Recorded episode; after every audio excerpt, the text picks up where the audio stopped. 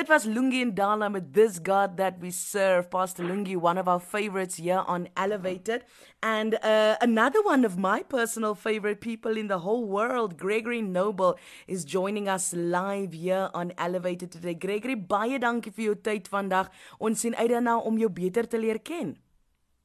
Goeiemôre Jenna, dit is 'n groot voorreg om vanoggend op jou program te wees. Baie dankie vir die geleentheid en uh, groete uit die pragtige uh, Pakkelsdorp George as ek hier op my stoep staan, sien ek die pragtige Outeniqua berge en ek sien daar is 'n paar wolke oor die berge vanoggend en dit is 'n pragtige dag terwyl my ma blomme pluk in die tuin Sy hmm. word nou 80 volgende maand en uh, elke oggend dan sing sy ek bring vir jou die blomme, ek bring vir jou die pragt en ag man, dit bring soveel vreugde. Ag, dis pragtig en ek moet net vir ons luisteraars sê Gregory is 'n radioomroeper, Gregory is 'n skrywer, hy's 'n joernalis, hy's 'n TV-aanbieder en uh, ek het nou-nou vir hom gesê voor ons begin dit met die onderhoud dat ek is so gewoond hy hou 'n onderhoud met ons as as ja.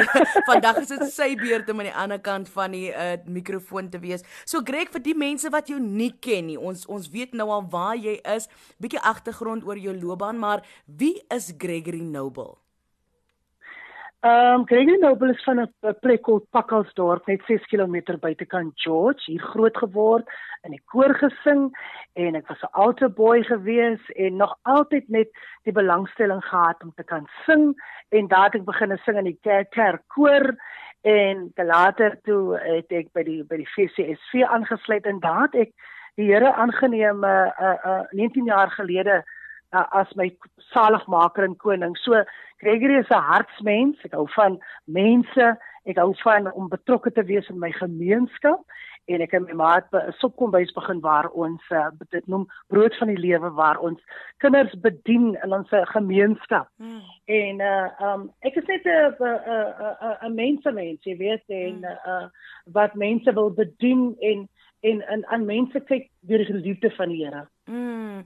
Gregory, jy was in die Kaap woonagtig en jy het onlangs ja. teruggetrek huis toe hier met die pandemie en alles en jy werk ook nou van die huis af.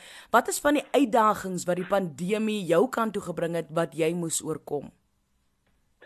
Dit is baie baie moeilik, jy weet, om uh die pandemie te, ek ek het ek het geweet toe ek um Maart maand George toe trek vir die jaar uh dat ek sou weet sou teruggaan uh in Kaapstad en ek weet die Here werk ook in seisoene. Dit was baie baie moeilik want jy is gewoond aan die office vibe en nou moet jy alleen in die huis werk en uh om jouself te motiveer elke oggend en vir jouself te sê luister you got to do what you got to do en uh maar die rustigheid hier in George mm. het my vreeslike lewensvreugde weer kom gee en uh, my siel is het rus kom vind en vrede kom vind. Weet jy, ek moet vir julle die deel gou wat so interessant is. Ons is drie in die huis, ek en my mamma en daddy. En weet jy wat, dan's daar drie voels mm. wat elke dag by ons kom kuier. Hulle sit hier bo in koer elke oggend mm. en in die aande. En weet jy wat drie is vir my die seun Heilige Gees en Here. Mm. En dat die Here se teenwoordigheid is so in ons woning en dit maak my rustig, dit maak my kalm en uh um en dit en is net vir my 'n 'n groot voorreg om van die huis af te kan werk want soveel baie mense het hulle werk verloor. Ja. Selfs by ons by Media 24 ook. En ek is dankbaar, dankbaar om nog te kan skryf en bovenal vir ons gesondheid want sonder jou gesondheid kan jy nie werk nie. Ja. En ek eer die Here daarvoor want want want ons het baie baie seer, baie baie pyn ervaar uh, selfs in George ook met die pandemie, maar uh, ons eer die Here dat hierdie piek is nou verby en en die Here Here dra ons, jy weet. Hmm. Uh, Greg sê vir my beide jou ouers is 80 plus en hulle sê dat ja. die bejaardes um, is kwesbaar wanneer dit by die COVID-19 uh, virus kom. Watter uh, wat het julle in plek gestel om hulle te beskerm, om hulle veilig te hou? Weet jy wat Albert dit kan sê is hulle beweeg glad hier rond nie. Jy weet ek is maar die persoon wat my lewe maar blootstel en uh dan pleit ons maar die bloed en hé hey, ek sê vir jou die boere raad te werk soos 'n bom yes. die my ou mense het mos gesê wille als nê nee, en wilde al ja. en Jenna ek kan seker nou al soveel klop geld gemaak het want soveel mense kom vra vir wille als elke dag En wat is 'n vreugde om dit te deel. En weet jy mamma was mos nou 'n verpleegster al die jare by Santa Hospitaal. En sy vertel vir my, jong, hierdie siekte is 'n ander siekte, sy het nog nooit hierdie ding geervaar nie. Maar dan sê sy ook met so moedig dat dit sal ook verbygaan. Ja. En en so ons drink maar ekskuus tog. Ons drink maar elke oggend ons warm water met die kainpeter met die lemon en die dopas en goed en die, en en en so ons maar gesond en dan bid ons. Mm. Want die, die gebed van die regverdige dra groot krag. Amen, absoluut. Ek wil jou gou vinnig terugvat na 'n uh, ja. swaar tye in jou lewe. Ek dink meeste van ons voel hierdie is die swaarste tyd ooit, maar daar was sekerlik 'n tyd in jou lewe waar jy gevoel het jy wil opgee, jy kan nie meer nie. Hoe het God jou daardeur gedra? Vertel ons van daai tyd. In swaar tye het ek kom leer dat moet jy eers afgaan onder in die rivier. Hmm soos 'n riet. Baie keer het ek gevoel soos 'n riet wat onder in die rivier is, maar ek dink jy daai riet lê daar stil. En daarom is dit belangrik om by die fontein van die lewe vars water te drink, want stilstaande water stink. Mm. Die woord van die Here sê hy's 'n lewende fontein. Moeilike tye, dan dit net in stilte kom word. Die Bybel sê, gaan in jou binnekamer word stil en wag op die Here. Ja, dit is altyd maklik om te wag op die Here nie, maar ek het kom vind as jy begin om te bid mm. en saam met die Here te praat, kry jy nuwe krag want die Here sê hy is vir jou 'n God van baie nabyheid in tye van benoudheid. Mm. Moet jy hom aanroep maar hy sal jou uithelp, maar jy moet hom eer. Ja. So in tye van my bemoediging van van my laagtes, in tye van my swaar kry en moeilike tye te gewees het daar in die Kaap, waar ek alleen gevoel het, mm. weet jy Jenna, het ek gevind hardop ek na my binnekamer toe, want die Here is vir ons 'n skuilplek. Yes. In tye van benoudheid. Wat wat sê die Here? Die Here sê so mooi in sy woord, nê? Nee? Hy sê so mooi daar in Psalm in Psalm ehm um, 27 die Here is my lig en my heil. Mm. Vir wie sou ek vrees? Die Here sê hy ons 'n toevlug van my lewe vir wie sou ek verwand? In die Bybel sê as kwaadoeners teen my nader kom om my vlees te eet, dan sê die Here hulle hulle sal self val en struikel en wie wat dan sê die woord? Hy trek 'n laar. Mm rondom die wat teen jou opstaan. Mm. En dan moet jou hart nie vrees nie. Mm. En sal al al al, al staan 'n oorlog teen jou op. Nogtans. Yes. Sal ek vertrou. En dan sê die woord daar in die, in die 4de vers, hy sê een ding het ek van die Here begeer en dit sal ek soek. Mm. Dat ek al die dae van my lewe in die huis van die Here kan bly. Mm. Amen. Amen. Greg, jy voer onderhoude met veral gospel kunstenaars, skrywers, mense uh wat in die ministry is vir jou uh, ja. rubriek of jou blad wat jy skryf in in die koerant daar in die Kaap. Vertel my wat ja. is van jou gunsteling onderhoude wat jy al gedoen het en jy mag nie vir my gebruik nie. kan nie ek weet nie. Ai, jy nou skien mekaar so lank al, jy laat net sommer met transport, ai man. Ai, en uh, jy gee my nou sommer oom begin wil ek nou so emosioneel raak. Ek voel so die Here in hierdie in hierdie onderhoud. Ek yes, voel sy salwing yes, en voel sy teenwoordigheid. Yes. O, oh, daar's so baie. O, oh, die mense. Weet jy wat? Ek het mos 'n vraagie wat ek vra elke week, week agter week waar ek sê, wat weet jy verseker in die lewe? Mm. En dit is altyd so interessant hoe elke kunstenaar en dominee, pastoor, apostel vir my antwoord, mm. jy weet.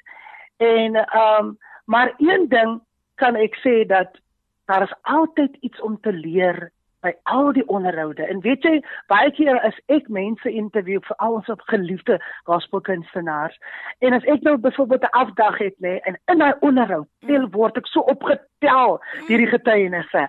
So daar's eintlik een wat ek kan uitsonder. Almal is vir my besonder uh uh uh um spesiaal. Weet jy, ek leer altyd uit daaruit en uh en so is dit mos die woord van die Here sê mos is, is jy swak is, is jy aan die een sterk. Yes. En as jy aan een sterk is as jy swak en so bou ons mos die koninkryk van God. Dit so elke onderhoud is vir my spesiaal. En ehm um, maar uh uh uh um sjoe, daar sou baie. Ek kan nie eintlik nou spesifiek aan een dink nie, maar, maar ek sal sê almal is vir my spesiaal, jy weet. Nou kom ek vra vir jou dan nou Greg, wat weet jy verseker? Nou, dit the tables on me. Yes, dis jou beer, dis jou beer. Sjoe, een ding weet ek verseker in hierdie lewe, as die son opkom elke oggend, dat hy gaan sak in die lewe en so weet ek dat die Here in beheer is. Deur die slegte en swaar tye. Mm, Hou ons hou ons hou dan weet jy wat elke ster hou die Here in sy baan. So ek voel die saam van die Here. Yes. Wil ek dit nou sê? Elke ster hou in sy baan. Mm. En die Here hou ons in die holte van sy hand. Ek het besig om 'n album te skryf in hierdie grendeltyd wat sê skuilplek. Mm, mm, mm. Die Here is vir ons 'n skuilplek in tye van benoudheid. En ek huil vanoggend. Hoekom heilig? Want ek dink aan die wat geliefdes verloor het in hierdie tyd. Yes. Maar dan kom die woord en hy sê vir ons, hy's vir ons 'n skuilplek in tye van benoudheid, 'n toevlug Mm.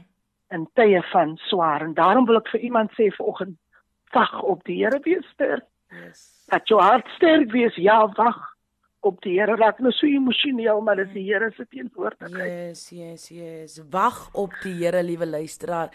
En selfs in hierdie seisoen, ons het nie al die antwoorde nie. Jy weet nie regtig wat gaan rondom jou aan nie. Al wat ons kan doen is wag op die Here. Dis die stem van Gregory Noble. Ons is besig om uit tyd uit te hardloop, maar ek wil nog vir jou so twee of drie vragies vra, Greg.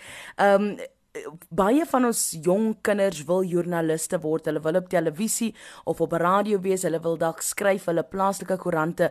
Watter raad het jy vir jong mense wat die wêreld van joernalistiek wil betree? O, ek sou net vir ek ek ek, ek baie dankie dat jy daai vraag vra want ek kry dit baie vir al kinders wat ook wil sing en wil en op TV en radio wil wees. Mm. Ek sou vir hulle sê begin net by die begin. Begin net te skryf. Jy weet moenie moenie moenie uh, uh, jy daar stories elke dag.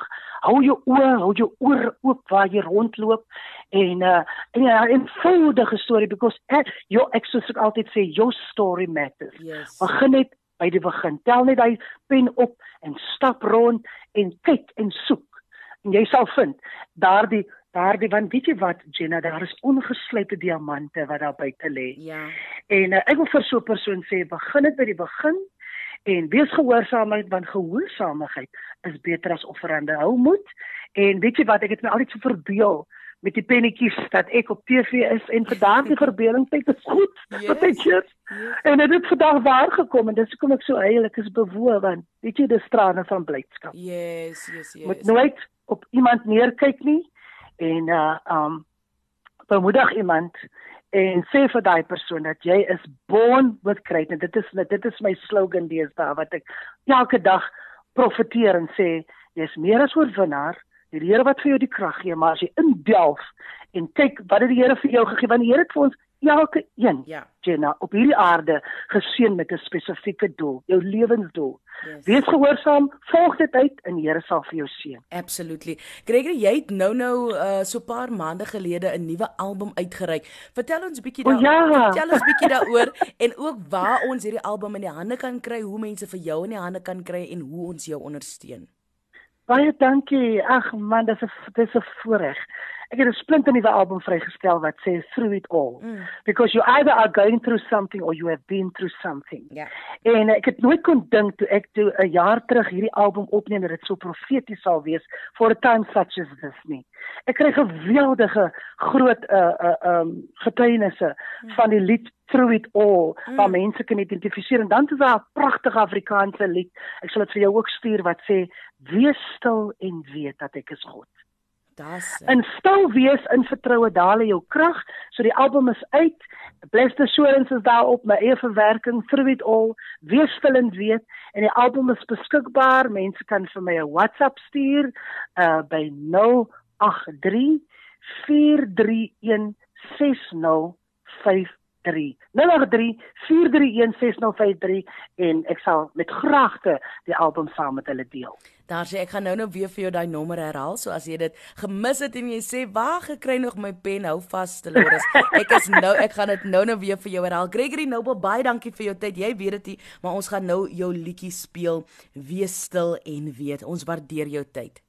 Baie dankie. Dit is 'n voorreg om saam met jou te kuier en uh, baie dankie. Jy's 'n groot inspirasie vir ons almal en mag die Here vir jou seën. Mag jy gaan van krag tot krag en van sterkte tot sterkte en groete en liefde aan al die pragtige luisteraars van Radio Kansel.